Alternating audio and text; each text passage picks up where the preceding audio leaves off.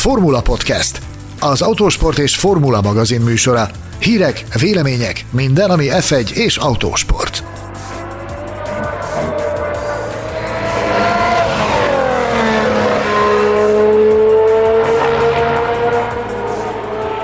Lewis Hamilton Ricardo cipőjéből ivott a dobogón egy őrült hajrá után az első és talán utolsó Emilia Rományai nagy díjon. Nagy szeretettel köszöntelek titeket a Formula Podcast futamértékelő adásában, én Gellérfi Gergő vagyok, és itt van velünk egyenesen Bolonyából Mészáros Sándor. Szia Sanyi! Hello, szia, üdvözlök mindenkit!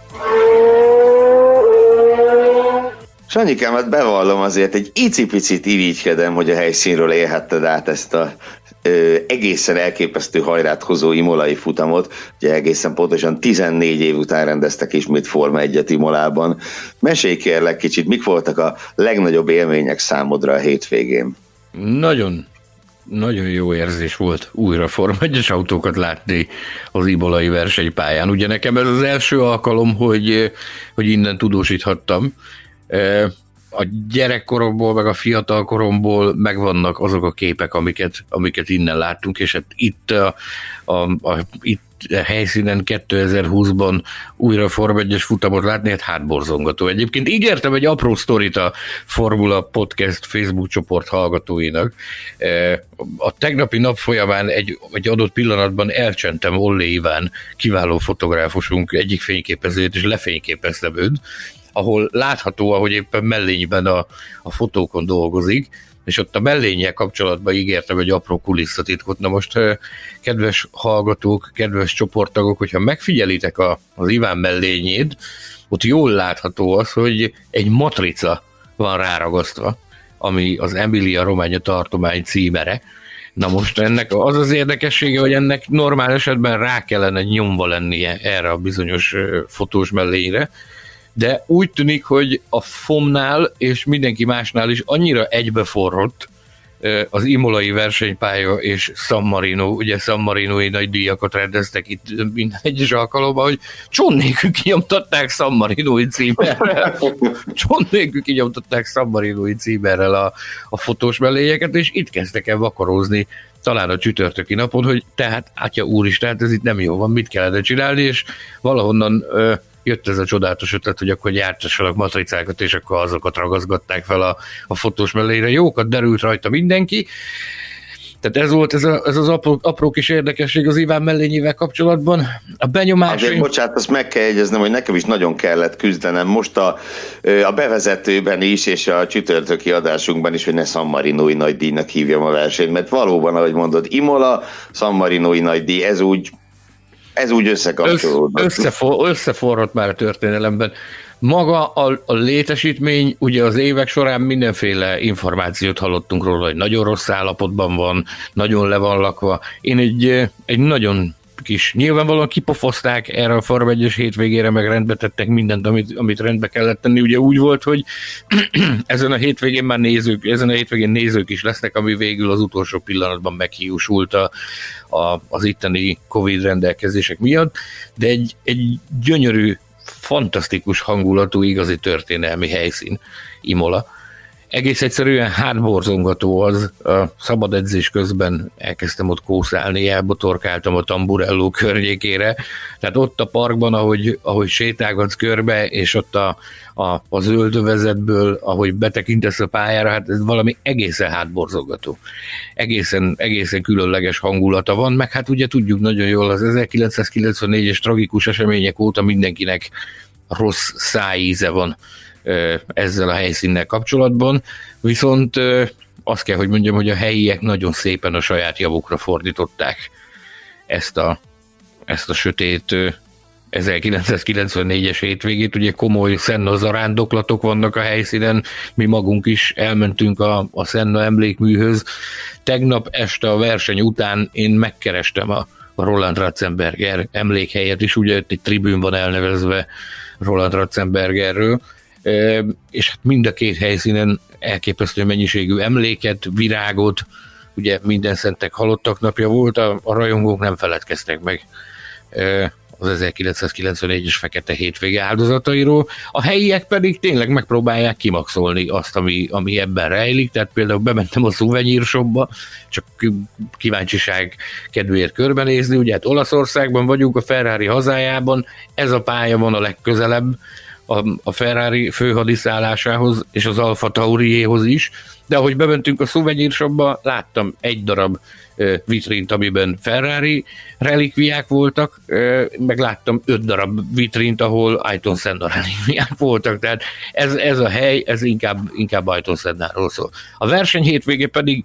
kifogástalanul lement, én azt gondolom, hogy hogy izgalmakban is bővelkedett azért, vagy legalábbis érdekességekben, egy fantasztikus hétvége volt. Én örülök neki, hogy, hogy, hogy megadatott ez a lehetőség, hogy újra láthattunk Form 1 Ibolában. Egyet hadd kérdezzek még tőled, milyen volt belülről átérni ezt a egy plusz két napos formátumot. Ugye bár itt egy nappal rövidebb volt a verseny hétvége, pénteken média nap, csütörtök helyett, és, és csak szombaton indult a, a program a pályán. Nem csak nekünk okozott ez fejtörést, hanem gyakorlatilag a világon mindenkinek. Tehát azt azért lehetett érezni, hogy ez egy jóval töményebb élmény és tapasztalat lesz, mint amihez, mint amihez hozzá vagyunk szokva. Tehát amikor másra, máskor van egy kis időd arra, hogy bizonyos információkat, bizonyos dolgokat tolsz magad előtt, hogy jó, majd holnap megnézem, meg majd holnap utána járok, meg majd holnap megtudakolom, ez most nem volt. Most rohanni kellett mindenkinek, mint akinek, akinek a szemét kivették, tehát 30 újságíró volt akreditálva erre a verseny hétvégére, a haját cibálta mindenki gyakorlatilag. Emiatt, tehát meglehetősen nagy volt a nyomás a, a médián is ezen a hétvégén. Mm, számomra az volt nagyon érdekes, ami nekem nagyon tetszett ezzel kapcsolatban, ezzel a formátummal kapcsolatban, az időmérő edzés volt az, hogy a, a Q1-ben micsoda nyüzsgés volt a pályán, ugye megfigyelted, gyakorlatilag mindenki folyamatosan körözött. Ö, tehát így a, ilyen értemben azt hiszem, hogy a, a látványnak, a sónak majd, hogy nem jót is tett, hogy kevesebb az idő, mert ugye a versenyzők, a csapatok megpróbálták lehető, a lehető legtöbb kört megtenni, és ugye ahhoz, ahhoz vezetett ez, hogy itt nem volt lazsálás. Úgyhogy az időmérőnek mindenképpen jót tett ez a dolog. Én azt gondolom, hogy a versenynek is, Ugye azért láthattuk, hogy az abroncsoknak például a tartóságával kapcsolatban egy, egy nagyobb adag információ azért hiányzott. Tehát nem voltak annyira túlbiztosítva, nekem ez volt a benyomásom, hogy nem voltak annyira túlbiztosítva a csapatok ezen a hétvégén, míg máshol ugye van négy órányi szabadedzés, itt most másfél órányi szabadedzés volt, és bizony az az elveszített két és fél óra az, az, az én, én láttam. Mindenki azt mondta előtt, hogy á, nem fog számítani semmit, meg, meg nem fog senkinek hiányozni, azért maradjunk annyiba, hogy, hogy tegnap délután láttam arcokat, akik vakargatnak őket, hogy igen, hát lehet, hogy máshogy csináltuk volna, hogyha több időnk van a szabad edzéseken jobban belőni az abroncsoknak a tartóságát. Azért nekem ilyen tekintetben úgy tűnt, hogy van egyfajta nem zavarodottság, hanem, hanem ez, ez bizony ez megkavarta a kártyákat. Nem voltak annyira, nem tudom jobban megfogalmazni, nem voltak annyira túlbiztosítva, mint egy normál verseny hétvégén. Uh-huh. Te és milyen volt a visszhangja ennek a formátumnak? Gondolok itt arra, hogy fölmerült-e valahol, akár a szövetség, akár a csapatok részéről, hogy ezt, ezt rendszeresíteni kellene. Ugye ennek az egésznek az indítatása az volt, hogy kíváncsiak voltak arra, hogy ennek mi a hatása. Tehát, hogy mennyire tesz jót az izgalmaknak, mennyire tesz jót a, az eseményeknek az, hogyha ha kicsavarsz a, a csapatok kezéből egy, egy jókora adag időt, amit a pályán szabad edzéssel tölthetnek el, e, illetőleg hát ugye tudjuk, hogy a FOM részéről az a törekvés van, hogy szeretnének e, hosszabb versenynaptárat. Ugye 2021-re már 23 futamos naptárról hallunk, és a szándékuk az, hogy a, a közeljövőben akár 25 futamos versenynaptár legyen. Na most ugye kompromisszumokat kell kötni, és ezt gondolják kompromisszumos megoldásnak, hogy ha több verseny lesz, akkor rövidebbek lesznek a verseny hétvégék. Tehát egy kísérleti jellegű megmozdulás volt ez. Én érdemi panaszt nem hallottam senkitől, tehát senki nem őrjöngött az módon, hogy ez így nem ér semmit, meg ezt nem szabad csinálni. Maradjunk annyiban, hogy el kell telnie valamennyi időnek, amire mindenkiben leülepedik ez, hogy mik ennek a ennek a rövidített formátumnak a konzekvenciái. Én egyébként nem lennék meglepve, hogyha ez lenne a, az irány a jövőben, hogy, hogy ebbe szeretne elmozdulni a FOM, tehát hogy egy kicsit jobban fogják erőltetni. Így, hogy a verseny hétvége különösebb felfordulás nélkül lement, adott esetben talán még az eseményeknek is jót tett ez, hogy, hogy, hogy kevesebb szabad edzés volt. Én nem látom okát annak, hogy miért nem, akik eddig is ebben mesterkedtek, azok a döntéshozók, nem látom az okát annak, hogy ezután miért ne erőltetnék azt, hogy akkor ebbe az irányba kell elmozdulni. Hmm, azt hiszem, ebben egyetértünk. A... Mielőtt rátérnénk, mert rengeteg díjat fogunk, a szokottnál is több díjat fogunk kiosztani, de mielőtt rátérnénk, beszéljünk a, a futamgyőztesről és az élen zajló ö, csatáról.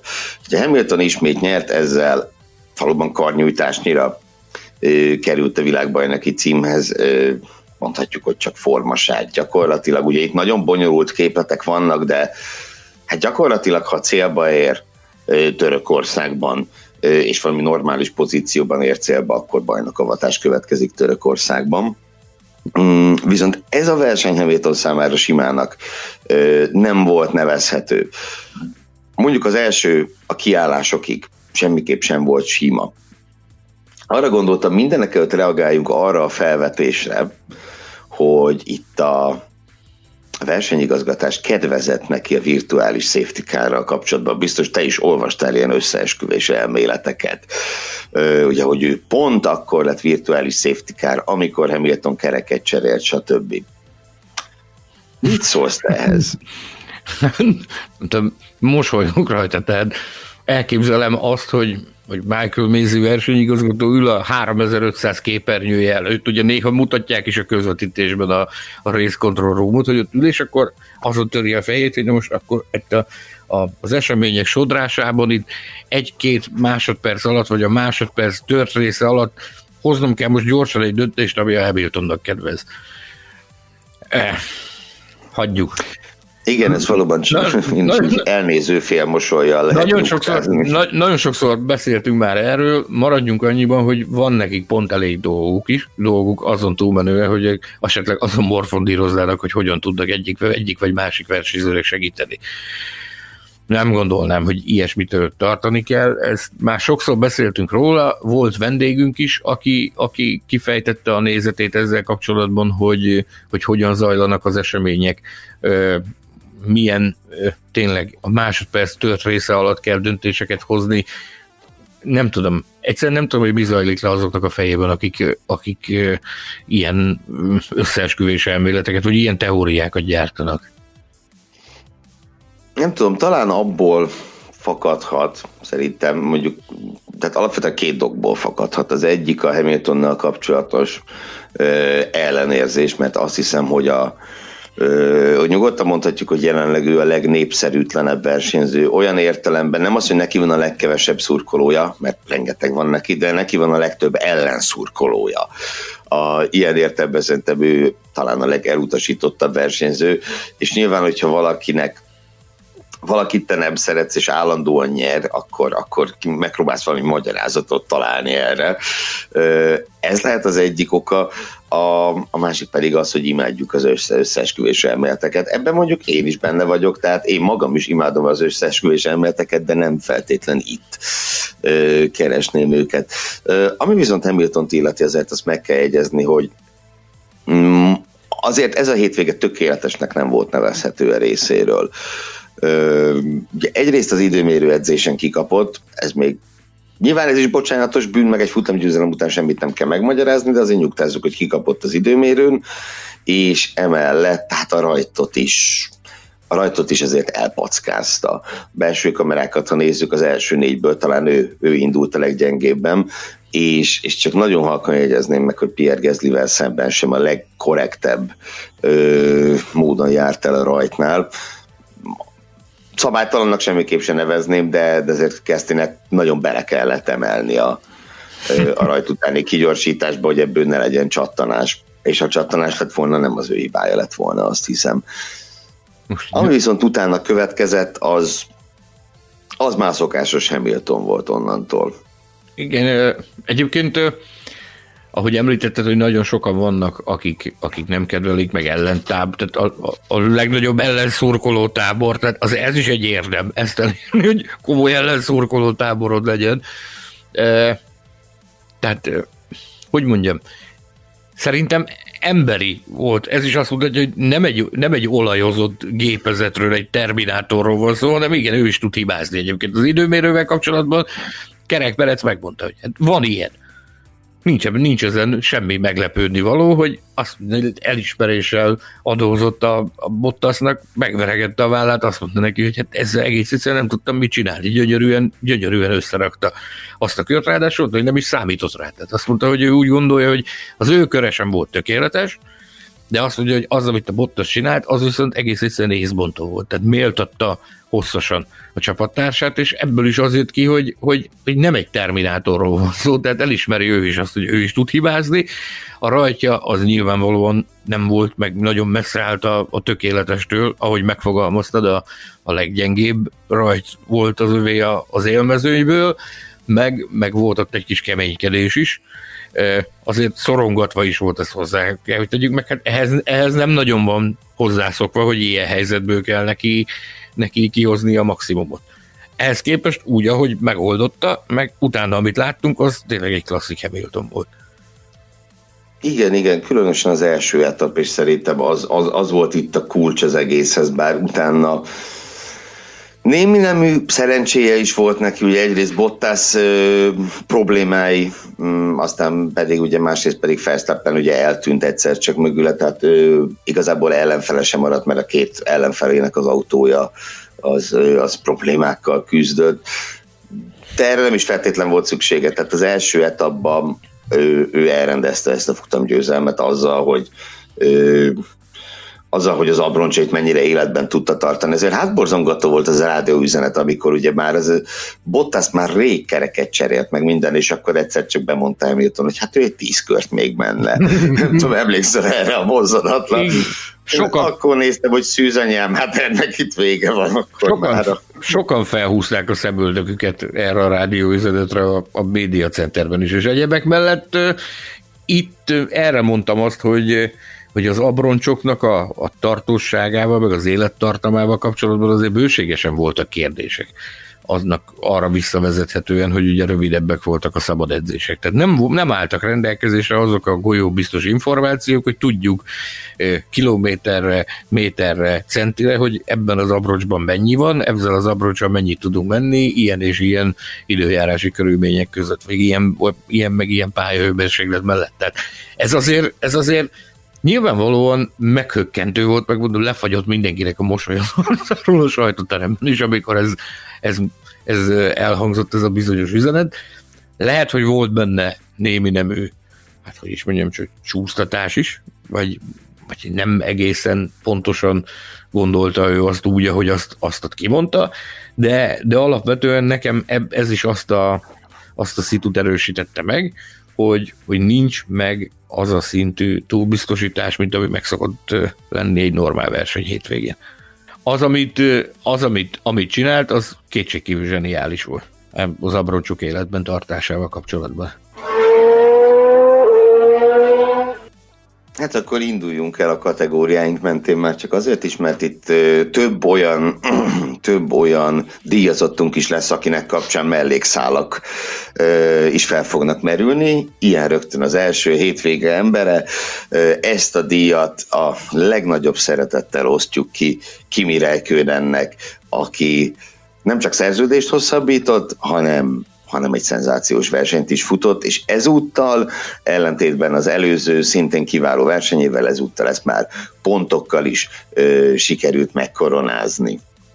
Bizony, bizony.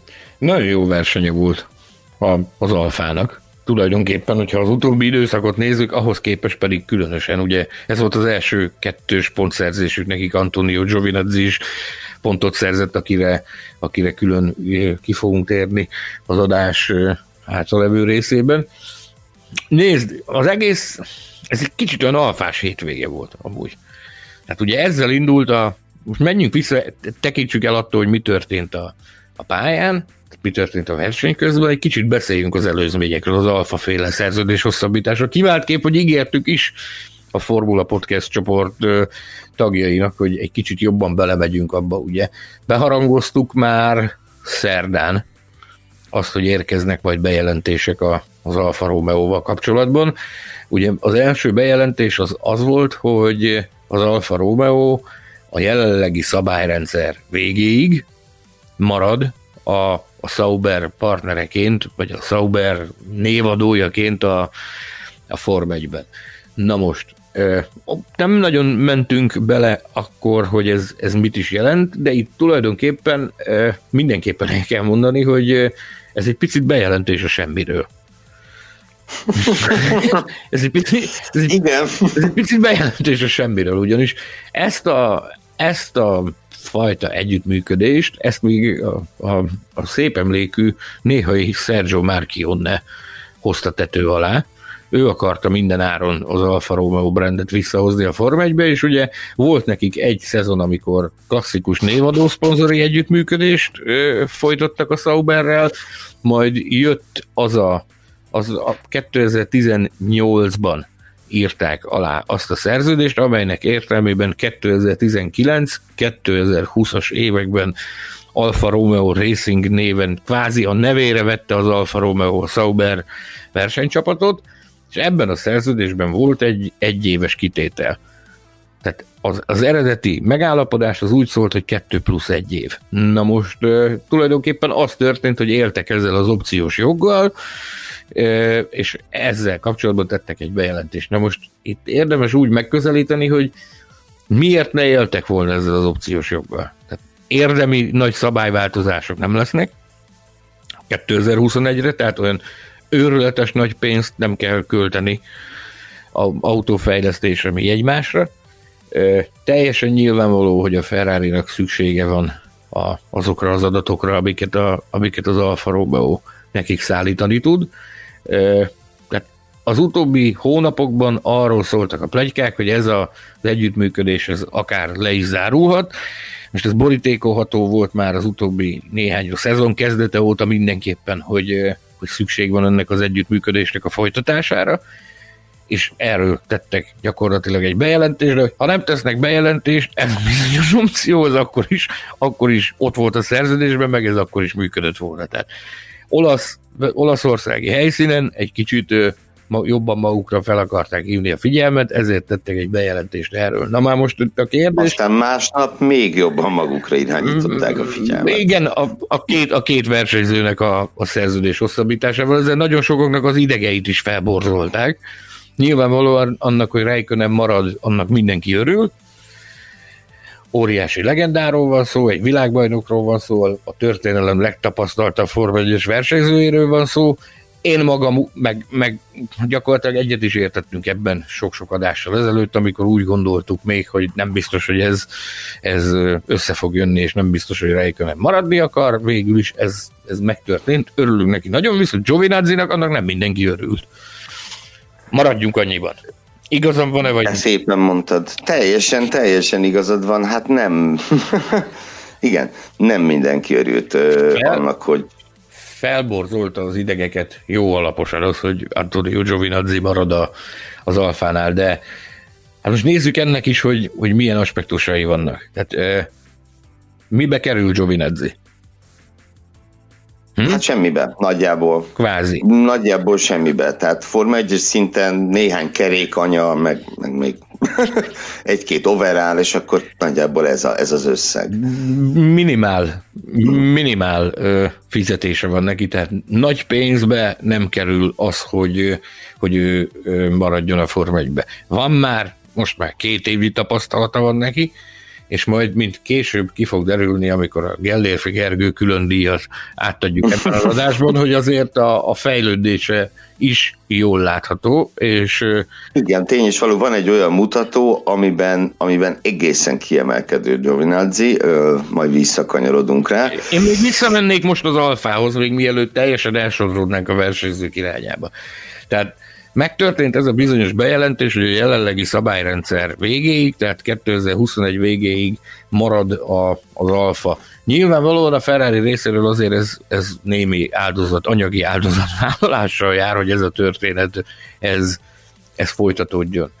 Teljesen egyértelmű, hogy akár mennyibe is kerül, nekik égetően nagy szükségük van arra, hogy, hogy legyenek partnercsapatok, meg, meg legyenek fiók csapatok akiktől tudnak adatot guberálni ehhez a csodálatos, ennek a csodálatos erőforrásnak a, a, a visszatunimulásához, ami, amivel rendelkeznek. Na most ugye biztonsági játék az, amit, amit Maranellóból láthatunk. Ugyanis van nekik egy, egy másik ügyfélcsapatuk, amit úgy hívnak, hogy ház. Ugye ott is az elmúlt hónapokban azért az inkább az volt a kérdés, hogy egyáltalán marad-e a ház a Forma 1 vagy nem marad. Ugye ezt most már tudjuk, aláírták a Concordot, Ginház, Steiner, mindenki kinyilvánította, hogy igen, a, a, a ház marad a Forma 1 viszont az is teljesen nyilvánvaló, hogy ez az üzleti konstrukció, meg ezek a körülmények, meg ezek a feltételek, amik jelenleg vannak, ez a háznak, ezek abszolút nem felelnek meg. Na most van egy másik gyártó, akinek égetően nagy szüksége lenne partnercsapatokra. Ez a, uh-huh. ez a Renault. Na most, az utóbbi... Ott a Red Bull nekik, nem örülnek? az, Na jó, igen. Az utóbbi, az utóbbi heteknek a, a, a kutatása és tájékozódása alapján az a forgatókönyv rajzolódott ki, hogy, hogy bizony volt egy olyan megmozdulás a színfalak mögött, hogy a Renault tett egy ajánlatot a háznak, hogy hagyjátok a francba a ferrari gyertek, legyetek a mi partnereink, és sokkal kedvező feltételeket kaptok. Adunk nektek pénzt, adunk nektek pilótát, adunk nektek technikát, az ég egyet a világon minden. Működő motort. Működő motort, igen. Az, az is fontos. Bizony, bizony. Nos, a forrásaink jelentése szerint, jelentései szerint ez, ez olyan, olyan szeptember elejére tehető, amikor, amikor Monza és Mugello volt éppen a napi renden, ugye akkor tett egy látogatás Ginház Európában, akkor ült tárgyalóasztalhoz a, a Renault-nak a képviselőivel valahol jó messze a Form 1-es pedoktól, nem látható helyen, ott kapta meg ezt a bizonyos ajánlatot, amit dörzsölt üzletemberként a jó Ginház, azt a saját javára fordított, ugyanis azzal, a, azzal az ajánlattal, amit ő kapott a Renault-soktól, azzal együtt megindult Maranellóba, és letette az asztalra. Jó napot, jó napot kívánok! Tehát Kicsit. Mi éppen, mi éppen mostoha gyerekként vagyunk kezelve a, a Ferrari részéről, ugye e, gyakorlatilag a... Voltak ők első számú partnerek. Hmm. voltak, voltak, voltak. Elmúlt. Bizony. Szép idő. Így van, így van, így van. E, na most ez a derék ember ezzel a húzással, ez azért jó alaposan megijesztette a, a Ferrari, Ferrari sokat hogy na most akkor, akkor most itt mi lesz, hogy lesz, merre lesz, és ott elkezdtek számolgatni, hogy ha mi megtartjuk az alfát, tartósan, hosszabb távon, mint betonbiztos B csapatot, akkor az nekünk kerül X pénzbe. Ha inkább azt az utat járjuk, hogy ezek azért, a házasok azért igyekeznek valamilyen szinten a saját lábukon állni, meg, meg, meg van mögöttök azért muníció is, mert akár honnan nézzük, az, az Alfa Romeo gyakorlatilag az, az teljes mértékben a Ferrari tartja el szinte. Tehát ott nagyon-nagyon minimális szponzori támogatás van, meg mi egymás, tehát ott a, a költségvetésnek a gerincét azt a Ferrari adja ha megvizsgáljuk a házt, ott azért látható, hogy az egy ginház is investál bele azért kőkeményen, meg ugye vannak törekvések arra, hogy, hogy, hogy tőkeinvestíció történjen más, más irányból is, majd mindjárt ki fogunk adni, hogy, hogy mi a helyzet ezzel kapcsolatban. Szóval a ferrari azok, azok elkezdtek kalkulálni, hogy akkor mibe kerül nekünk az, hogyha az alfát tartjuk meg, kiemelt partnercsapatként, és mibe kerül nekünk az, ha, ha elfogadjuk azt, amit házúr mond, hogy jó lenne egy kicsit jobban a hónunk alá nyúlni, e, és még ezzel együtt is arra a következtetésre jutottak, hogy a ház lenne az olcsóbb megoldás. Hogyha, uh-huh. hogyha, hogyha a pénzügyi mutatók azok azt mutatták, hogy ők sokkal jobban járnak azzal, hogyha a házszal kezdenek el mókolni.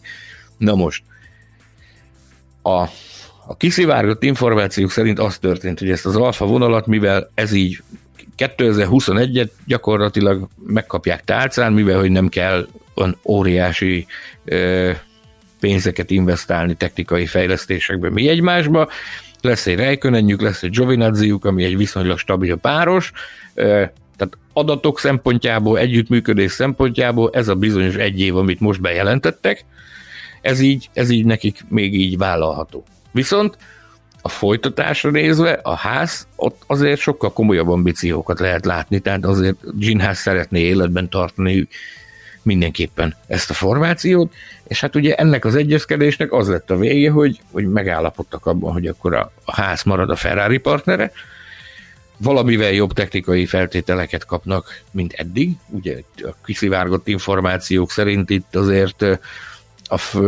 a Ferrari technikához azért a ház emberei olyan nagyon durván nem fértek hozzá. Tehát meg volt mondva, hogy akkor megkapjátok a dobozban a motyót, és akkor ezzel ezt meg ezt meg ezt lehet csinálni, a mi mérnökeink ott vannak, majd azok mindent intéznek, nektek csit van.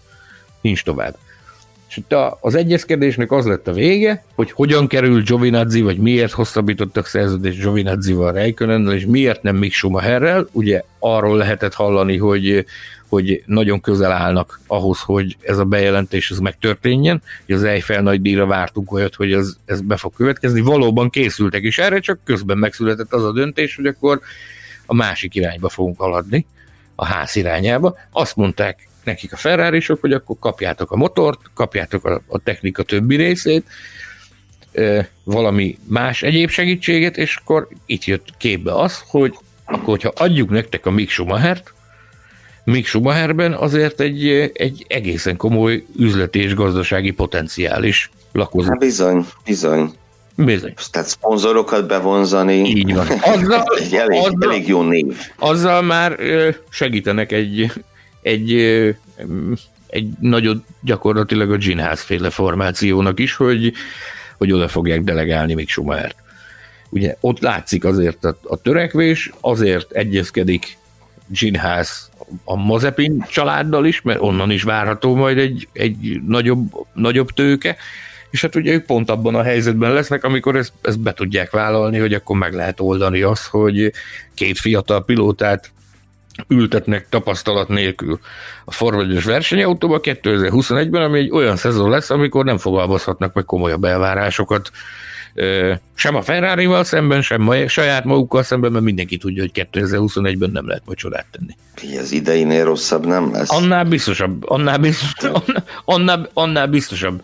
Biztos, biztosan Igen. nem lesz. Szóval... Nekem az jutott szöget a fejembe, kicsit félbeszakíthatlak, hogy egyébként a, a Renault részéről az abszolút érthető volt ez a megmozdulás, és szívhatják a fogukat, hogy nem jött össze, mert ugye egyébként nekik egy ügyfélcsapat az nagyon kellene.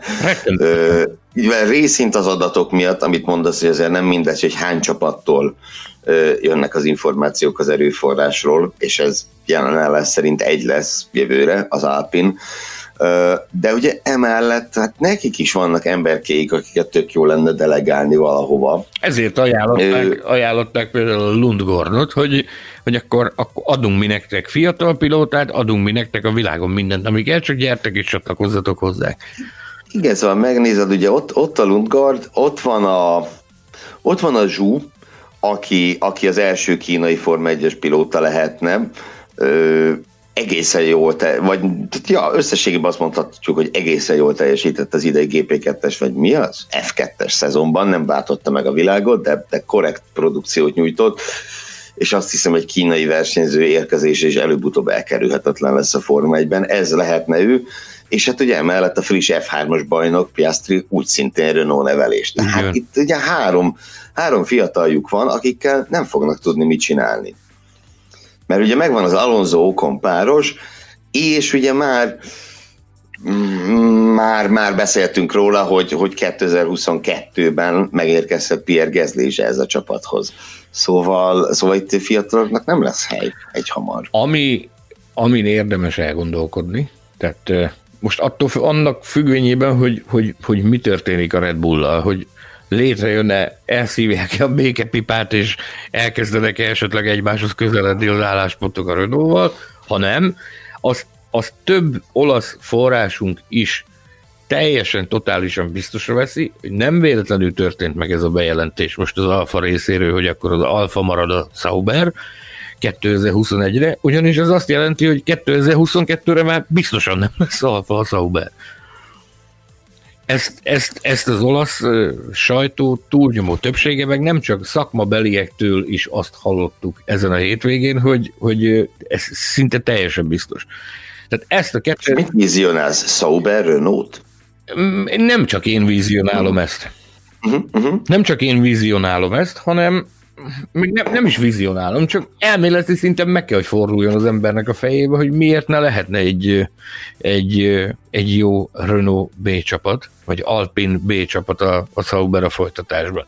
Miután befejezték az együttműködést a, a Ferrari holdudvarra. Miért ne Erre a, Ren- a Renault koncern valamelyik másik márkáját, mondjuk a Dacia-t például. Sauber Dacia, vagy Dacia rész. Sauber Dacia. Dacia F1 Imádnám. Imádnám. óriási lenne, óriási lenne. Ja. Óriási. Na figyelj, beszéljünk az öregről azért egy picit, mert uh, ugye itt elmentünk egy nagyon-nagyon fontos fejtegetésbe. Igen, de ezt megíg- megígértük, hogy valamilyen szintű meg, meg. betekintést uh, nyújtunk ezzel kapcsolatban, hogy mi, hogy állunk ennek az ügynek a kivizsgálásával, és mi így állunk ezzel, hogy, hogy úgy tűnik, hogy bejelentették azt, hogy jövőre azok leszünk, csak elfele, jövőre alfa marad a Sauber, tehát alfák maradunk, de azt elfelejtették bejelenteni, hogy jövő után biztos, hogy nem leszünk már azok. ezt, ezt, elfe, ezt elfelejtették. Úgyhogy ennyi. Na, és hát ugye aki biztosan lesz jövőre, uh, ahogy ezt említettük, az, az Kimi Räikkönen, aki 40 ezer évesen továbbra is a Forma 1-es mezőny tagja lesz, és hogy és hogy minden helye megvan neki ebben a mezőnyben, azt, azt tökéletesen megmutatta uh, Imolában talán a helyismeret is közrejátszott, Imád, imádtam azt a mémet, nem tudom, látni. igen, Sanyi, igen, hogy igen, igen, amikor legutóbb volt itt futam, Verstappen 8 éves volt, Norris 6, Rákönen meg 5 Ötödik. ez a, a hétvége szenzációja volt az ibolai sajtóteremben is, az a mém. Óriási, óriási. Ö, minden esetre a fa, fantasztikusan közlekedett a pályán. A közepes keverékű abroncsokat meddig? 40, 40 sok körig? 48 Negy, körig? Nekem, nekem 48 rémlik. 48 körig életben tartotta, és lehozta egyetlen kerékcserével a futamot, és 9. helyre hozta be az alfát. Ráadásul ugye azt is kiemelte, nem ő maga is, meg mások is, hogy itt a safety car időzítésével még szerencséjesen volt, mert hogy ki tudja, ez ennél még magasabb pozíció is lehetett volna. Számomra az volt egyébként a legmeggyőzőbb, hogy, hogy a 40 körös keverékeken milyen köridőket ment. Tehát az egészen elképesztő volt, hogy, hogy pár tizedre, pár tized különbséggel autózott ő a frissebb gumikon és jobb autóval közlekedő riválisokhoz képest. Egészen szenzációs produkciót nyújtott. Ezt meg a Portimaui rajtját így, így összerakjuk, akkor azt hiszem, hogy onnantól kérdéses sem lehet, hogy, hogy teljesen megérdemli a 21-es szerződést. Erre mondják a magyar terepülőiparok, hogy hát igen, a rutin meg az évek, az, amikor, amikor megrázza magát az öreg, azért tud még nagyot alakítani, és hát ezt mutatja tényleg ez, a, ez az utóbbi két produkció, amit Portimaóban láttuk rajt, meg ezen a hétvégén, amit, amit varázsolt, hogy azért van még neki itt helye. Nagyon is, nagyon is, és örülhetünk annak tényleg, hogy a, a folytatásban is láthatjuk őt versenyezni. Ugyanakkor én, én beírnék itt egy piros pontot a, a Sauber stratéganőjének, az alfa stratéganőjének, Ruth Bascomnak, aki ugye megint egy, egy nagyon bonyolult stratégiát rakott össze, de, de, de működésre tudták bírni ezt az elgondolást. Ugye Giovinazzi lágyakon rajtolt, de majd fogunk róla beszélni, és a rajtnál, és hát ugye a Giovinazzi volt a leghosszabb ö, etap gyakorlatilag 53 kört ment középkemény abroncsokon. Ezzel az övé volt a leghosszabb etap a, a versenyen, és ez is működött. Ez a húzás is bejött. Tehát jó látni azt, hogy, hogy, hogy végre ott is kezd valami élet lenni a, a csapatban, tehát hogy azért az igyekezet megvan. Ugye nagyon sokszor beszéltünk korábban Rejkönen kapcsán is, és az Alfa kapcsán is arról, hogy mintha nem lenne élet bennük. Most viszont ez a verseny azt mutatta, hogy azért, azért, azért van ott spiritus. a társaságban. Hát igen, és akkor egy másik csapat, akikben szintén van spiritus, egy másik alfa egészen pontosan. A hétvége meglepetésének az Alfa Taurit választottuk. Elsősorban azért, mert hogy szombaton és vasárnap is a negyedik helyet szerezték meg, ráadásul Szombaton ez teljesen tiszta körülmények között történt, erőből dobott időmérő edzésen Pierre Gasly egy negyedik helyet, ami egészen döbbenetes volt, és hát a vasárnapot látva, hát mit mondja, ki tudja, hogy Gezli mire mehetett volna hogyha nem adja meg magát az autója. Úgyhogy a hétvége meglepetése mellett én mielőtt belemennénk, már is szeretném visszatérő különdíjunkat, a megszakadt szív különdíjat javasolni Pierre Gezlinek. Nagyon-nagyon-nagyon szomorú, hogy ilyen, ilyen korán is így ért véget az ő versenye. Ebben Hát ebben egy dobogó benne volt, azt nyugodtan Nagyon komoly szint, nagyon komoly szint tudott volna hozni a verseny hátralevő részébe ott, amikor amikor a mérnöke elmondta neki, hogy terminális probléma van a, a járművel, ezért azonnal álljon ki, ott, ott gyakorlatilag az asztal csapkodta mindenki a médiacenterben, hogy a, a fene vinnél, de jó lett volna pedig, hogyha végigmegy, mert tényleg egészen elképesztő, amit, amit letett az asztalra ezen a hétvégén is. Csodálatos volt, ugye? Nekik volt egy tesztjük, ők voltak az egyetlenek, akik filmforgatási napot bonyolítottak a, a, a szezon kezdet előtt, uh, Imolában, ami azért tegyük hozzá, hogy nem olyan nagy true, tehát a pálya és a gyár között 14 kilométer távolság volt, tehát nagyon furcsa. Lehet, hogy az autók közúton mentek. igen, igen, lehet, hogy, lehet, hogy a gyárból közvetlenül kigurultak oda, bár amennyi körforgalom van, meg szűk utcácskák, nem biztos, hogy, nem biztos, hogy, nem biztos, hogy ezt az utat jártak, de Ugye felmerült az, hogy persze, mert hogy ott biztos olyan óriási tapasztalatokra tettek szert az alatt az egy nap alatt, amit ott töltöttek. Ezt a versenyzők azért elismerték, hogy igen, olyan tekintetben hasznos volt, hogy azért valamilyen szinten rá tudtak érezni a pályára. Én nem is tudom, talán azt, azt hiszem a Gázli mondta, hogy 15-15 kört mentek koponyánként. Nem többet. Hát, úgy körül, úgy körül, ugye elvileg 100 kilométert lehet megtenni 15... egy ilyen eseményen, demo gumikkal. Igen, igen, igen. 15-15 kört mentek. Azt mondja, hogy ez, ez nyilvánvalóan még csak egy normális tempóban összedobott kör sem volt benne, de viszont azt mondta, hogy arra nagyon jó volt, hogy fel, fel tudták mérni a, a nyomvonalat, a, a, a féktávokat, a, a, a szegélyköveket, meg azt, ami, ami ahhoz szükséges, hogy egy lélegzetvételnyi előnyvel legyél azokhoz képest, akik még soha nem jártak ott vagy soha nem, soha nem vezettek ott. Azt mondta, hogy ez túlzás annak a e, tulajdonítani, hogy ők bonyolítottak ott egy ilyen egynapos reklámfilmforgatást. E, ez azt mondta, hogy ez inkább annak volt betudható, hogy ez, ez ennyire fekszik nekik ez a pálya. Persze, persze, tehát a, ez, ez a forgatási nap ez nem magyarázhatja azt, hogy, hogy az időmérőn hogyan produkált minden korábbinál erősebb produkciót az istáló Na, Igen. Hát e- ezt ezzel nem lehet magyarázni. Ha, és ha, em, ha emlékeim nem, nem csalnak, akkor Gezli negyedik volt a, a, a szabad edzésen is. Ott jól, jól emlékszem, negyedik volt a szabad edzésen. Én azt hiszem, hogy igen. És ott akkor, ott, ott, ahogy ott beszélgettünk, ott mindenki azt mondja, hú, hát ez azért ígéretes, meg ebből még akármi is lehet, de majd meglátjuk az időmérőt. És amikor az időmérő is dobta ugyanazt, akkor azért mindenki vakadt, hogy itt Jézus, atya úristen. Tehát ez a gyerek, ez erőn felül teljesít. Ez túlzás, nélkül, ez túlzás nélkül lehet kijelenteni, hogy a, a Gázli jelenleg, mint egy kolosszus, olyan, hogy fölvette a hátára az egész társaságot, és megy előre is. Ezt minél jobban csinálja, annál inkább ö, érvényesek azok a szavak, amiket hallunk a Red Bull vezetőjétől, hogy nagyon jó van ő az Alfa Taurinál. Nagyon jó nő az Alfa tauri mert ők azt szeretnék, hogyha az Alfa Tauri egy önálló identitásra nő neki magát, ahhoz pedig elengedhetetlen, hogy legyen egy vezérpilótájuk.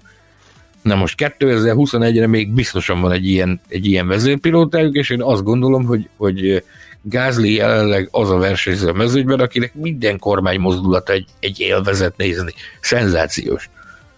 Abszolút, abszolút. Én közben kutakodtam egy kicsit. Ugye természetesen az Alfa Taurinak ez a legjobb időmérős eredménye, ez a legjobb rajthelye idáig, de hát mivel ezt a csapatot ezen a néven idén óta ismerjük, ez nem olyan meglepő. Toro Rosso-nak a, egyetlen egyszer volt ilyen, 2008 Monza, akkor ugye első és negyedik hely volt Fettelnek és Burdének, tehát Toro Rosso majdnem 15 éve alatt egyszer volt ennél jobb, meg ugyanazon a hétvégén egy ugyanilyen, sőt, ha még visszamegyünk, ugye az egykori Minardi csapat, Hát egy második, egy harmadik, egy negyedik rajthely, mint Pierluigi Martininek köszönhetően, és akkor ugye ott vagyunk, hogy 36 év. Tehát 36 év alatt háromszor volt ennek a csapatnak ennél jobb rajthelye. Úgyhogy ez, ez valóban egy egészen kiemelkedő, kiemelkedő produkció.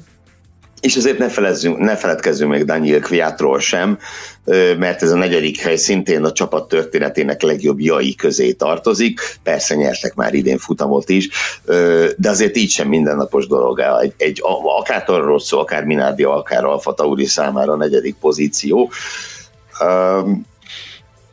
Is merült bennem tegnap, hogyha dobogós lesz Kviat, akkor hogy rúgják majd ki? Mert mit, hogy kommunikálják le? Mert valószínűleg már megtörtént ez a kirúgás, nekem több mint gyanús, hogy már megszületett az a döntés. Ugye ezt Márkó el is el is ejtette, el is gottyintotta, igen. És már nem először, már nem először. Már nem igen, először. De, de nekem bennem van egy picit, hogy, hogy Márkó lehet, hogy egy egész picit megkönnyebbült, hogy ez csak negyedik hely lett, és nem harmadik, mert onnantól azért azt, azt nehéz lekommunikálni, hogy kirúgod az emberedet, aki most lett dobogós egy arra nem alkalmas autóval. Úgy felszívta volna magát Helmut Márkó, hogyha Daniel Kviat dobogós eljön, vagy ismét megfogta volna a láncfűrészt, és kiment volna a grász melletti erdőkbe zúzni vele egy kicsit, hogy levezesse, levezesse a, levezesse a feszült, feszültséget.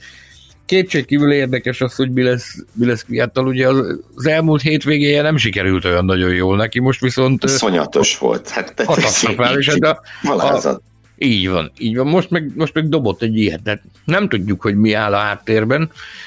Nekem is az a benyomásom, hogy, hogy nagy valószínűség szerint tisztában van azzal, hogy mi következik, és hát megpróbál, mi, mi, mi más lehetne, próbál élni a lehetőségekkel. Két dolgot tud ilyenkor csinálni egy versenyző, elkezd duzzogni, és, és elkezdi direkt nem azt csinálni, amit, amit kellene, vagy pedig azt mondja, hogy akkor nézzük, mi van, van még itt öt versenyem, meg kell próbálnom villantani, amit, amit tudok, és meglátjuk, hogy ebből mit lehet kihozni. És én, én egyre inkább azt látom, hogy, hogy, hogy a Kviat az, az, az ebbe a kategóriába tartozik, hogy megpróbál, megpróbál villogni, ami, ahogy, ahogy tud, meg amivel tud, meg amikor csak tud reménykedve yeah. abban, hogy, hogy, hogy valamiféle lehetőség mégis befigyel számára. Figyelj, ez nagyon jó, meg csodálatos dolog, hogy megpróbál villogni, csak ugye az a baj, mert egyrészt valóban ezt a negyedik helyet összerakta, meg a Lökler elleni előzéssel szerintem a futam legszebb manővere volt, tök jó. Csodálatos volt. De de ott volt a Nóra előtt a dobogó, tehát ugye itt azért lehet, ez egy olyan szituáció volt, hogy lehetett volna igazán nagyot villantani, és nem sikerült. Ezek azok a helyzetek, azt hiszem, amikor nem mindegy, hogy egy adott autóban mondjuk Pierre Gasly vagy Daniel Kviat. Mert egy kisebb összeget azért mernék arra tenni, hogy ugyanabból a szituációban ezt a Gasly megcsinálta volna. Nagyon pici hiányzott a, a dobogóhoz, nem jött össze, összejött az másnak, idén nem először róla, majd külön fogunk beszélni. Oké, okay. Ezt kitárgyaltuk, szerintem lépünk is tovább. Na, lépjünk tovább. A, a hétvége csalódására, a, amit rendhagyó módon, itt, itt ugye annyi, hát hogy is mondjam, Mondjuk ki azt, hogy interaktívvá tetted újra, egy, egy ponton interaktívvá tetted a Formula Podcastet, és a, a Facebook csoportunk tagjait is megszólítottad ezzel kapcsolatban. Ez pontosan így történt, mert ugye itt azért ezt, volt... Ezt a díjat nem mi ítéltük oda, srácok, hanem ti. Így van, így van, így van. És ez akkor nézzük is kinek, ez nem másnak, mint ő elsöprő fölénnyel Alexander Albonnak szavazta meg a Formula Podcast Facebook csoport tagsága a hétvége csalódása díjat. Majd beszéljünk pár szót a többi jelöltről is, de akkor először foglalkozzunk picit Albonnal. Gyakorlatilag minden egyes alkalommal megtesszük ezt. Én de ezúttal is okot adott rá. Én rövidre. Az a baj, Vállalhatatlan. Pont. Én ezzel én ezzel a magam részéről le, lezártam ezt a történetet. Tudjuk nagyon jó, hogy Albon nem fakezű gyerek, tudjuk nagyon jó, hogy Albon ügyes gyerek, meg tudjuk nagyon jól azt is, hogy ebben a közegben a dolgok jelenlegi állása szerint életképtelen. Innentől fogva pedig nagyon nehéz bármi jót mondani róla, tehát amekkora támogatást kap házon belül, meg ahogy simogatják házon belül, annak ez az eredménye. Viszont vannak itt mások is, akik, akik, akik szót érdemelnek ebben a kategóriában. De mondd el légy szíves, te is, hogy mit gondolsz az albuni hétvégéről. Hát, kösz.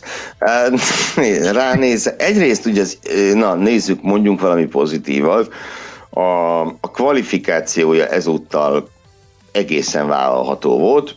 Négy tizedet kapott Verstappentől. Tehát meg volt a szokásos négy tized. Na, de azért szóval volt ez több is, meg, meg ugye ezúttal ez legalább csak három pozíciót jelentett. E, erre még azt mondom, hogy ez majdnem vállalható. Ami utána következett... Majdnem vállalható. Az, majdnem. De ami utána következett, az tényleg borzalom. Ö, ugye Verstappen kiesett. Pontot kellett volna szerezni a, a Red Bullnak nem mint a különösebben számítani, mert a második hely tuti biztos, ugye az első hely már biztos nem, jé, szóba se került, hogy a Mercedes konstruktőri világbajnok.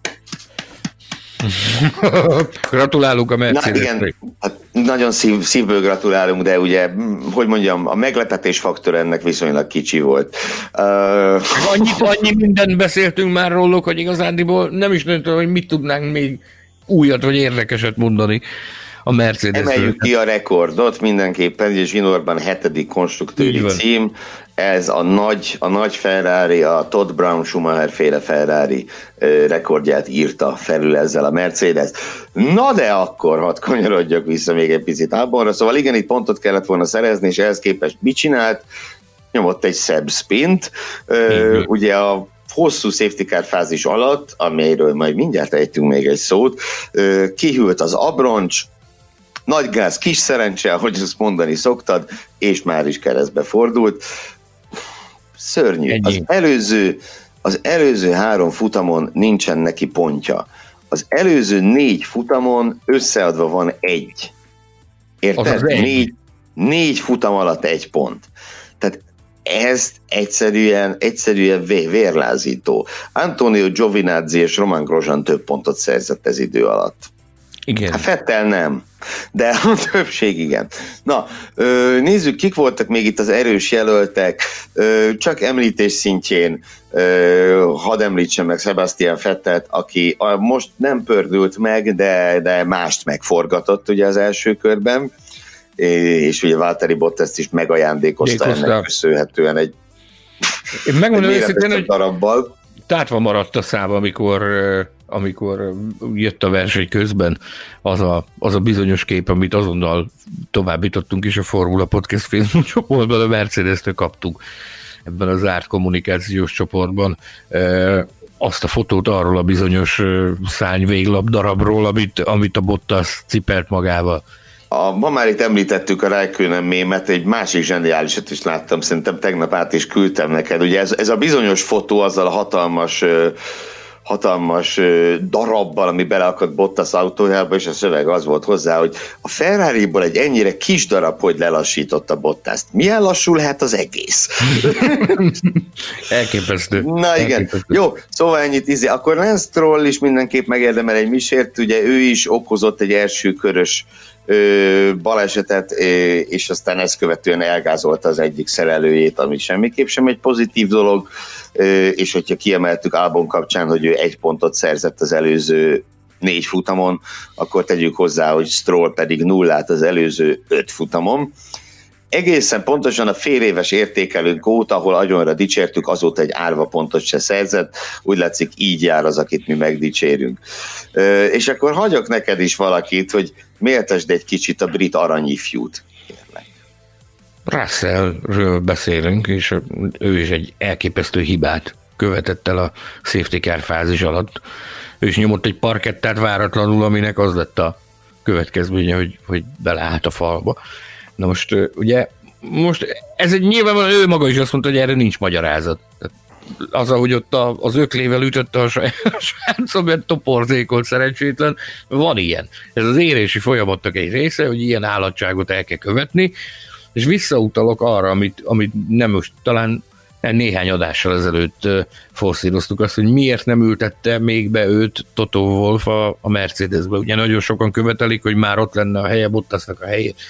Pont ezt szeretné a, a Wolf, hogy ezek a gyermekbetegségek, ezek, ezek előjöjjenek minden, ami, ami a Russellben van, hogy kapja meg ezeket a pofonokat, amiket meg kell kapni, hogy egy tényleg komplett csomagként tudja majd beültetni őt a Mercedesbe. Én úgy gondolom, hogy az érési folyamatnak ez egy nagyon fontos állomása volt. ez a tegnapi probléma, amit, amit láthattunk. Nagyon szép üzeneteket kapott a közösségi médiában. Ugye Roman Grosjean, aki maga is megcsinálta ugyanezt pár évvel ezelőtt Bakuban, nagyon emlékezetes módon belevágta a falba, safety car mögött az autót, ugye is leírta, hogy hát én aztán pontosan tudom, hogy mit érzel, de talán még, még szebb volt Hamilton, aki ugye azt írta egészen pontosan, hogy George mindent beleadtál, és, és teljesen oké, okay, hogy hibákat követsz el, és az is, hogy érzed utána a fájdalmat, én magam többet követtem el, mint amennyire csak emlékezni tudnék. És igen, ugye belegondolsz, Louis Hamilton másodévesként mit csinált? A box utcában rohant bele Kimi Räikkönenbe. Ráadásul nem akármilyen helyzetben a világbajnoki cím volt a tét, ugye, amikor, amikor egy piros lámpát sikerült nem észrevennie, és akkor most nézzük meg, hogy hol tart a Forma 1 történetének legeredményesebb versenyzője lesz a jövő héten. Majd biztosan lesz ilyen adás is, amiben ezzel fogunk foglalkozni, de ugye készül már az Autosport és Formula magazin következő száma, ahol, ahol a kollégákkal gyakorlatilag csináltatok egy lajstromot Hamilton legnagyobb pillanatairól és legnagyobb ökörségeiről, amit elkövetett pályafutásra. Igen, ugye ezt el is, el is ejtettem belőle egy kis részletet a Formula Podcast csoportban. Bognár Viktor szeretett kollégámmal ketten raktuk össze Hamilton 10 legjobb és 10 legrosszabb hétvégéjét, és hát igen, ha végignézzük azt a 10 legrosszabbat, bizony követett elő is elképesztő állatságokat, és, és hát ettől függetlenül szenzációs versenyző. Szóval ja, Russellnek ettől nem kell Nyilván ez most neki nagyon rossz, már csak azért is, mert ha valahol ez egy tuti pontszerzés volt. Tehát egy, a, látva Igen, azt, hogy, ez, hogy... ez az ökörség, amit kihagytam, hogy a tizedik helyen történt ez, ami, ahol, van, ahol elkövette ezt a hibát. Igen, gyakorlatilag egy tuti pontszerzés dobott el, ö, szóval nyilván most nagyon rosszul érzi magát, de, de ettől nem kell, nem kell na, kétségbe esni, pánikba esni, semmi, lesz ez még sokkal jobb is. Uh, igen, igen, igen, azt hiszem ennyit a hétvége csalódásairól, plusz én még azt is hozzátenném, hogy a Racing Point stratégiái sem voltak a helyzet magaslatán, mert Sergio Perez kezéből sikerült kivarázsolni egy dobogót, uh, aztán nem tudom, uh, Hát itt azért, itt azért jönnek a konteók, azt hiszem. Eh, ahogy, ahogy Már... említetted, a sajtóközpontban is fölmerült. Bizony, bizony, bizony, bizony, hogy itt, itt ezt akár látva azt a küzdködés szenvedést, amit az utóbbi hetekben Lesztról produkál, hogy kinek állt érdekében az, hogy, hogy Perez dobogóra kerüljön? Kinek, kinek állt érdekében? Hát nem. Na. Igen. Nem. Hát konkrétan, nem. konkrétan senkinek nem állt az érdekében. Most, hogy ez egy... Ott már Safnauer azt mondta, hogy hát utólag, utólag nagyon bölcs az ember, hogy most már ők is azt látják, hogy nem kellett volna ezt meglépni, de tényleg az emberben, na ez konkrétan egy olyan szitu, amikor, amikor fölmerül az emberbe az a gondolat, hogy itt, itt lehet, hogy ebbe belenyúltak. Ők maguk, a csapat. Egy, gyereknek azt Lance Trollnak ne rombolják tovább az önbizalmát, ráadásul ugye ezzel azért már vigyorognak a nyilvánosság felé, de azért mióta kiderült az, hogy, hogy lapátra teszik a perezt, azért nem olyan nagyon jó ott a viszony. És ezt egy ilyen ugye... félelegáns meg, megmozdulással meg lehetett oldani, hogy még csak véletlenül se ö, legyen ebből. Oké, okay, hogy pontok kellenek, meg, meg a pontokért pénz jár, meg Isten tudja, maradjunk annyiba, hogy Lawrence Trollnak ez apró pénz lenne, amit, amit ezzel a dobogóval kerestek volna. Emlékszel, hogy volt már egy ilyen gyanús kerékcseréje a Racing Pointnak? Hülkenberget az évfordulós, 70. évfordulós nagy divégén hívták ki, és ott is sokan orrontottak valamiféle turpisságot. Itt ugye, ha taktikailag megnézzük a dolgot, tehát mondjuk jött olyan magyarázat is, most nem is emlékszem, talán ez is pont a Formula Podcast csoportban, hogy hát a Perez nem hozzák ki, akkor Ricardo-t hozza a Renault mögüle ez most kicsit ilyen mi lett volna, ha fejtegetés, én ebben egyáltalán nem vagyok biztos. Plusz, hogyha ez meg is történt volna, nézd meg, Ricardo a, ugye végül nem cserélt, és meg tudta tartani a dobogós helyet a friss gumin érkező kviáttal szemben, pedig az Alfa Tauri az baromi erős volt ezen a pályán. Úgyhogy én nem, nem, nem gondolom, hogy Perez helye veszélybe lett volna, igen, így utólag legalábbis. Na jó, a hétvége pillanata. Várjál, Sanyi, leveszem a cipőmet hozzá, jó? Ja, inkább ne, inkább ne kérnek. Van közöttünk 1200 kilométer, de nem biztos, hogy ez, nem biztos, hogy ez egy jó ötlet. Na és innál le belőle, ahogy azt Lewis Hamilton ö, megtette Daniel Ricciardo cipőjével. Mondd meg az őszintét.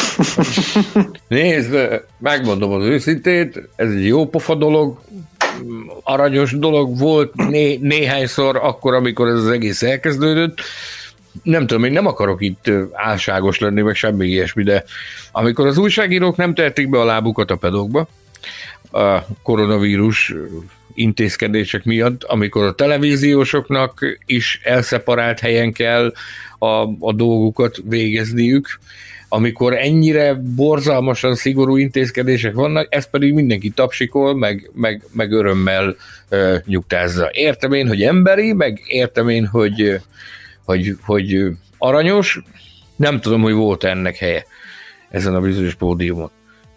Ricardo szurkolók biztos nem fognak a szívükbe zárni. Emiatt én ezt egy kicsit túlzásnak éreztem 2020-ban a, a Covid intézkedések kellős közepén. Virálisan. E, igen, igen, mármint ugye azt a részét, hogy megkínálja Hamiltont, mert az ember ugye a saját izzadságát és egyéb testnedveit úgy fogyasztja, hogy akarja. Úristen, mit mondtam. Na mindegy, menjünk is tovább.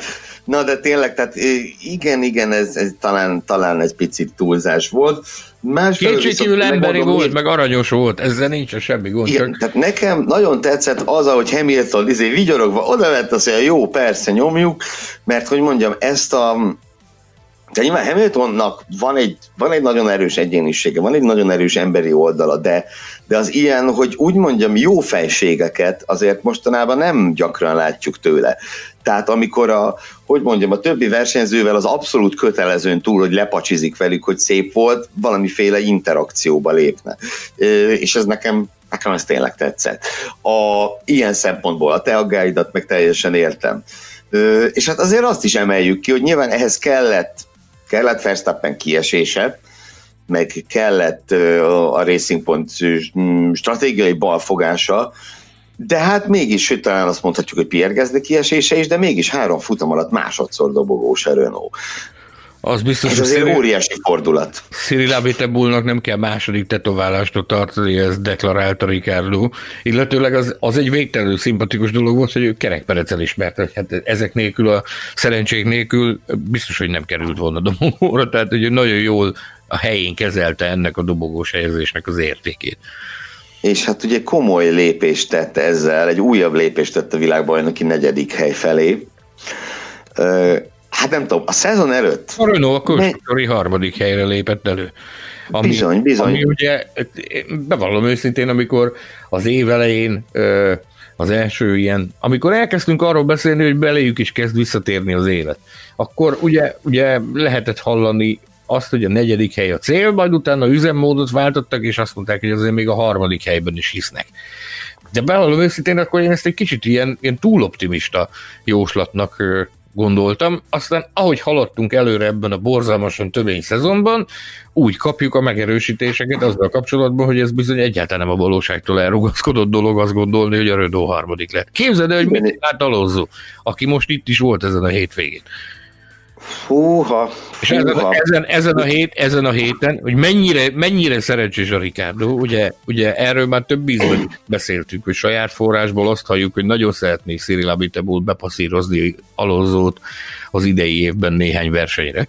Egy egyre kevesebb verseny van, ahol ezt megteheti, viszont érdekesség, hogy ezen a héten Alonso újra tesztel, még pedig Bakreinben ahol ugye Csak hamar... van a Bakrányban, ahol két Form 1-es futam lesz de, de, de, de, de, bizony. Ó, milyen bizony, érdekes bizony. összefüggés. Milyen elképesztő szerencsé volt a Ricardo-nak, hogy, hogy a, a gyakorlatilag oda tette a kést az Abite gyakára, hogy akkor így ha, így, ha most akkor kirúgjuk, vagy lefokozzuk, vagy kivesszük, de most éppen úgy tűnik, mintha az okon szolgálna rá jobban arra, hogy, hogy két-három futamra kivegyék, amit pedig te, fejteg, te fejtegettél néhány adással ezelőtt. Hajjaj, nem, hát megnézed itt tényleg Ricardo eredménylistáját, a hogy az előző hét futam, negyedik, hatodik, negyedik, ötödik, harmadik, kilencedik, harmadik, igen, itt ez a kilencedik, ez kiló kicsit, de ott, ott a, ö, hol volt ez, mindjárt megmondom, Portimaóban, ahol kicsit gyengén muzsikált az egész Renault, úgyhogy kérlek szépen az előző hét futamon a harmadik legtöbb pontot szerezte ez az ember. Ennyi. Többet, mint Max Verstappen. Persze, ez nem Verstappen hibája, mert ugye önhibáján kívül esett ki háromszor, de mégiscsak Daniel Ricardo szerezte a harmadik legtöbb pontot. Hát, teljes döbbenet. Totál. Teljes döbbenet. No. Hol volt ez az ember 2019-ben? Hát nem tudom. Hiányzott. Őszintén megmondom, hiányzott. Egyébként egy jó Daniel Ricardo nagyon-nagyon hiányzott, és tök jó, hogy van, és a McLarennek azt hiszem minden oka megvan az örömre. Egy Carlos Sainz helyére egy minőségi minőségi csere fog érkezni. Na, Sándorom, pusmorogjunk kicsit, bár tudom, hogy téged a szobaszerviz lassan ki akar pakolni a hoteledből, de kérlek, kérlek, foglald össze nekünk pár szóban, hogy mire gondoljunk, amikor Louis Hamilton azt nyilatkozza, hogy mához egy évre már nem leszek itt. Nem arra, hogy a gyors vonat elviszi, sokkal inkább arra, hogy hogyan, hogyan kellene minél jobb helyzetbe hozni a saját magát, illetőleg a hasonló, hát hogy is mondjam, csak csipetkéket puffogtatott Toto Wolfot a, a Daimlerrel folytatott tárgyalások során. Ugye Toto Wolf is már most nyíltan deklarálta, hogy keresi az utódát, keresi az utódot, aki majd átveszi tőle a csapatfőnöki feladatokat. Mi a pusmorogtunk eleget az alfa meg a ház kapcsán, én ezt rövidre zárnám ezt a történetet. Uh-huh. Ők tökéletesen jó használják a sajtót a saját céljaik elérésére. Pontosan a hetedik világbajnoki cím, hetedik konstruktőri VB cím begyűjtése utáni percekben nyomják be ezt az információt. Keresem az utódomat, illetőleg lehet, hogy jövőre már nem leszek itt. Hát egy ilyen emelkedett pillanatban, egy, egy, tökéletes, nagyon jó becsúszó szerelés jó, jó tempóban csúsztak be a fiúk, meglátjuk, hogy erre nem fogjuk meglátni, mert nem fogunk tudni róla, hogy a színfalak mögött a, a Daimler vezér, vezérkarának erre mi lesz, a, mi lesz a reakciója, de maradjunk annyiban, hogy az teljesen nyilvánvaló, hogy kőkemény tárgyalások zajlanak a háttérben. Nagyon Van szívesen lennék... szerinted, hogy nem lesz itt Hamilton egy év múlva? Nézd, azok után, amikor Rosberg dobta a Rosberget 2016 végén, már... Soha nem mondta, hogy soha. Igen, már ez egy, ez egy őrült év, ami most zajlik, miért ne lehetne? Nem tudok, nem tudok más mondani. Miért? Én elképzelhetetlennek tartom személy szerint, hogy a Hamilton ne akarna még egyszer neki feszülni, és, és még egy világbajnokságot behúzni. Én ezt, ezt elképzelhetetlennek tartom, de nem tudhatjuk, hogy, hogy milyen, hogy mi zajlik a háttérben a, az egyeztetése során. Adott hm. esetben, adott esetben, amikor, de ez egy ilyen tényleg ilyen utolsó után és ilyen végső elkeseredésből meghúzott lépésként tudnám elképzelni, hogy azt mondja, hogy jó, akkor, akkor jövőre nem versenyzik. Hm. Hát hm. meglátjuk. Bizony. No, akkor ö, egy gyors külön díjazásra hadd tegyek még javaslatot. Te jót, jót vidultál azon, hogy itt, itt volt egy ember, akinek fájt a feje és föladta a, az Emilia Románia nagy díjat. Valóban nem egy, nem egy mindennapi dolog, hogy ez történjen. Én viszont ennek ellenére Kevin Magnussennek a hétvége Ironman külön díját szeretném ö, kiosztani mindenek előtt azért a rádió üzenetért, hogy amikor megkérdezték tőle, hogy nem akar ő kiállni a futamból, hát na, nagyon fáj a feje. És azt mondta, hogy hát ez a munkám, nem? De azért fáj. De ilyen kemény csak Norris szokott lenni, hallom.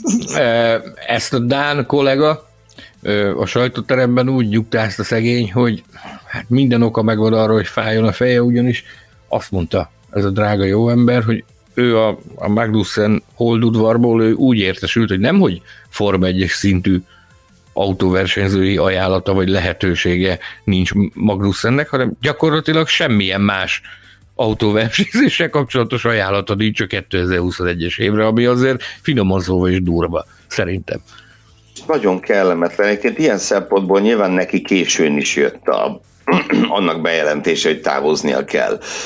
Ugye én említettem, mint lehetséges útirányt az Indikárt, ahova neki egyszer volt már, jó sok évvel ezelőtt volt is már szerződése. De hát ugye ott is lassan megtelik a rajtrács A, a komolyabb egységek, komolyabb csapatoknál az autók gyakorlatilag már mind elkeltek. Ö, szóval, szóval az nem, talán a WEC. Fogalmam talán sincs. a Formula I. Az, Talán. A, a, a Magnussen ö, ügyekben nagyon jól tájékozott, de kolléga szerint semmilyen érdemi kilátás nincs a dolgok jelenlegi állása szerint, de hát ugye ez bármikor megváltozhat. A menedzser, a menedzser a helyszínen tett vett, úgyhogy én biztos vagyok benne őt ismerve, jó régen őt ismerve, hogy, hogy, hogy megpróbálja a semmiből is kihozni a, a létező legjobbat, úgyhogy kíváncsian várjuk, mi lesz Magnussen, de lépünk tovább, következik a Gellérfi Gergő külön díj. Rendben, a Gellérfi Gergő külön díj, a hétvége statisztikája. Ugye itt szerettem volna kicsit Antonio Giovinazzi-t méltatni, megtettük már egyszer-kétszer, hogy masszírozni. a beszéltünk. Masszírozni. Ö, de muszáj kicsit megmasszírozni ennek a derék olasznak a vállait, ugyanis 13 futam eltelt már a szezonból, és Giovinazzi továbbra is elmondhatja magáról azt a, nem mindennapi adatot, hogy minden egyes versenyen javított a rajtpozíciójához képest az első körben. Nyilván egyedüliként nagyon régóta ő az egyetlen. 13 futam alatt ez 44 pozíciót jelent, azaz nagyságrendek három és fél pozíciót átlagosan ennyit javított Giovinazzi az első körökben. Nyilvánvaló persze, hogy itt a, hogy egy ilyen hogy mondjam, egy ilyen értéket a mezőny végéről lehet produkálni. Tehát Lewis Hamilton nem akart volna, se tudott volna 38 pozíciót, vagy 44 pozíciót javítani. De azért hagyd tezem hozzá mégis, hogy például egy George Russellnek ugyanez nulla körül mozog ez az érték, akkor Kimi Räikkönennek a szenzációs Portimaui rajt előtt 5 volt ez az érték, ugye a Portimao erősen megdobta, tehát hogy itt a mezőny végén is kiemelkedő ez a számadat Giovinazzi-nak. A versenyen való pozíciójavításban viszont Kimi Räikkönen az abszolút király, tehát a rajt helyhez képest a versenyen Räikkönen ott tart most az Emilia Románia nagy díjjal kiegészítve, ezt még muszáj elmondom, hogy 49 pozíciót. Tehát a rajt helyéhez képest összesen 49 pozíciót javított Räikkönen a befutásnál, ami szintén szenzációs.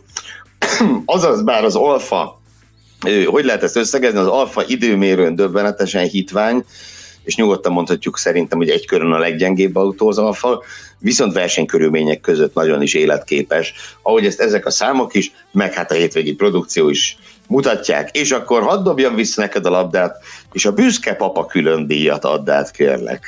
Carlos Sainznak azért a megmozdulásért, hogy elkerülte Alexander Albont, ahogy abban a pillanatban ott az, az a reakcióidő, hát ez, ez elképesztő. elképesztő. Két ember biztosan nagyon boldog volt ennek láttán. A, a, az egyik Mattia Binotto, akinél jövőre versenyezni fog a Ferrari kötelékében Carlos Sainz, a másik pedig idősebb Carlos Sainz, aki hát tőle is láttunk hasonlókat, meg vagy őszintén különböző rally világbajnoki és dakaros szereplései során, úgyhogy a, a büszke papa külön díj az, az Carlos Sainz. Egyébként ezt a jelenet sort visszanézve én tudok még egy embert, aki nagyon boldog, ő pedig Sergio Pereznek hívják, aki valószínűleg ezzel az album piruettel egy újabb lépéssel közelebb került a Red Bull üléséhez. Na de, maradt még egy utolsó külön díj, ezt hadd adjam át. Én a hétvége aerodinamikai újításai, Valtteri Bottas Ferrari-val kiegészült padlólemeze és bajusza együttesen érdemelték ki a hétvége fejlesztése külön díjat. Hát nem tudom, Bottas persze ugye tudjuk, hogy november van, nagyon fontos, és én, én magam sem fogok borotválkozni novemberben, de valahogy Bottasnak ez a tejfölszőke és így 30 körül is kisfiús arcához ez a bajusz, ez valami többenetes módon nem illet számomra. Ö, tehát nem tudom, hogy Magnum és Nigel Mansell skandináv szerelem gyereke, talán valami ilyesmi. Igen. Fú, Igen. de elképesztően pusztítóan néz ki szegénykém. Igen. Aki úgy dönt, srácok, hogy, hogy bajusz növeszt november hónapban, várjuk a posztokat a Formula Podcast Facebook csoportban. Sanyikám, tőled várhatunk valamiféle arcszőr Ez a katasztrofális, ez az, az égszakadás földindulás lenne, senki ne akarjon ilyen kízó pillanatokat magára. Én láttam rólad fiatalkori képet, ahol volt szakákád. Bizony, az nagyon sokáig meg volt egyébként. Na, majd, ha jók lesztek, kecs, akkor megosztjuk kecs, a kecske Nem lesz ilyen, nem lesz ilyen, tiltakozom. Nem lesz ilyen. Tiltakozom. Na, ez, ez a végszó, barátom. Mondd ki, mondd meg neked, hogy a, ke- a sport világából számodra kié a kedvenc bajusz? Ha már, ha már november van, akkor beszéljük erről. A sportvilág emblematikus bajszairól. Hát nézd, egyrészt Koszta János. Ezt akartam mondani, igen, igen, igen. A, a, a magyar sportélet túlzás nélkül leglegendásabb bajsza. Koszta János, kapus, Koszta János kapus, ugye néhányszor válogatottban is védett, talán a 90-es években a BVSC kapusa volt többek között. Vác, Vác FC. Vácon is védett, Vác, bizony. Bizony, bizony, bizony, bizony. És ha már, de ha már 90-es évek, akkor Mracskó Mihály bajszát is Igen. szeretném méltatni kicsit, mert ő is kiváló bajusszal rendelkezett, és hát mégiscsak ugye mivel itt a motorsportról beszélünk, mindenképp emlékezzünk meg egyrészt Nigel Mansonről, a, a világbajnok bajuszról, Na de a Form 1 azért volt egy nála is sokkal különösebb bajusz költemény, ez pedig Harald Ertl. Harald osztrák. Ertl volt a bajusz királya a Form 1 Bizony, bizony, egy, egy, egy derék osztrák, osztrák versenyző. Neki a szakálla is méretes volt, de az a pödör bajusz hozzá, ez az igazi, nem is tudom, császárkori bajsza volt, még a monarchia idejéből maradt vissza. Ö, Minden gyerek, ha valaki ismeri, ha valaki ismeri Koszta Jancsibát, adjátok át neki a Formula Podcast üdvözletét, őt választottuk a magyar sport legemblematikusabb bajszává. Hát akkor nagyon szépen köszönjük, hogy megtiszteltetek minket a figyelmetekkel. Mondhatnám, hogy bajuszos szép napot kívánunk nektek mind a ketten Sanyival, aki hamarosan valószínűleg hazaindul, ugye Sanyi? Már remélem, remélem így lesz. Bízunk benne, hát akkor nagyon jó utat kívánunk nektek. Köszönöm szépen. A hallgatóknak pedig még egyszer köszönöm a figyelmet, és a héten jelentkezünk még, hát egy egészen különleges adással, azt, azt bizton állíthatom, Ö, lesz itt minden, úgyhogy maradjatok velünk, olvassátok a formula.hu-t, és szeressétek az autósportot. Betlen Tamás nevében is üdvözöllek titeket. Sziasztok! Sziasztok! Formula Podcast az Autósport és Formula magazin műsora. Hírek, vélemények, minden, ami F1 és autósport.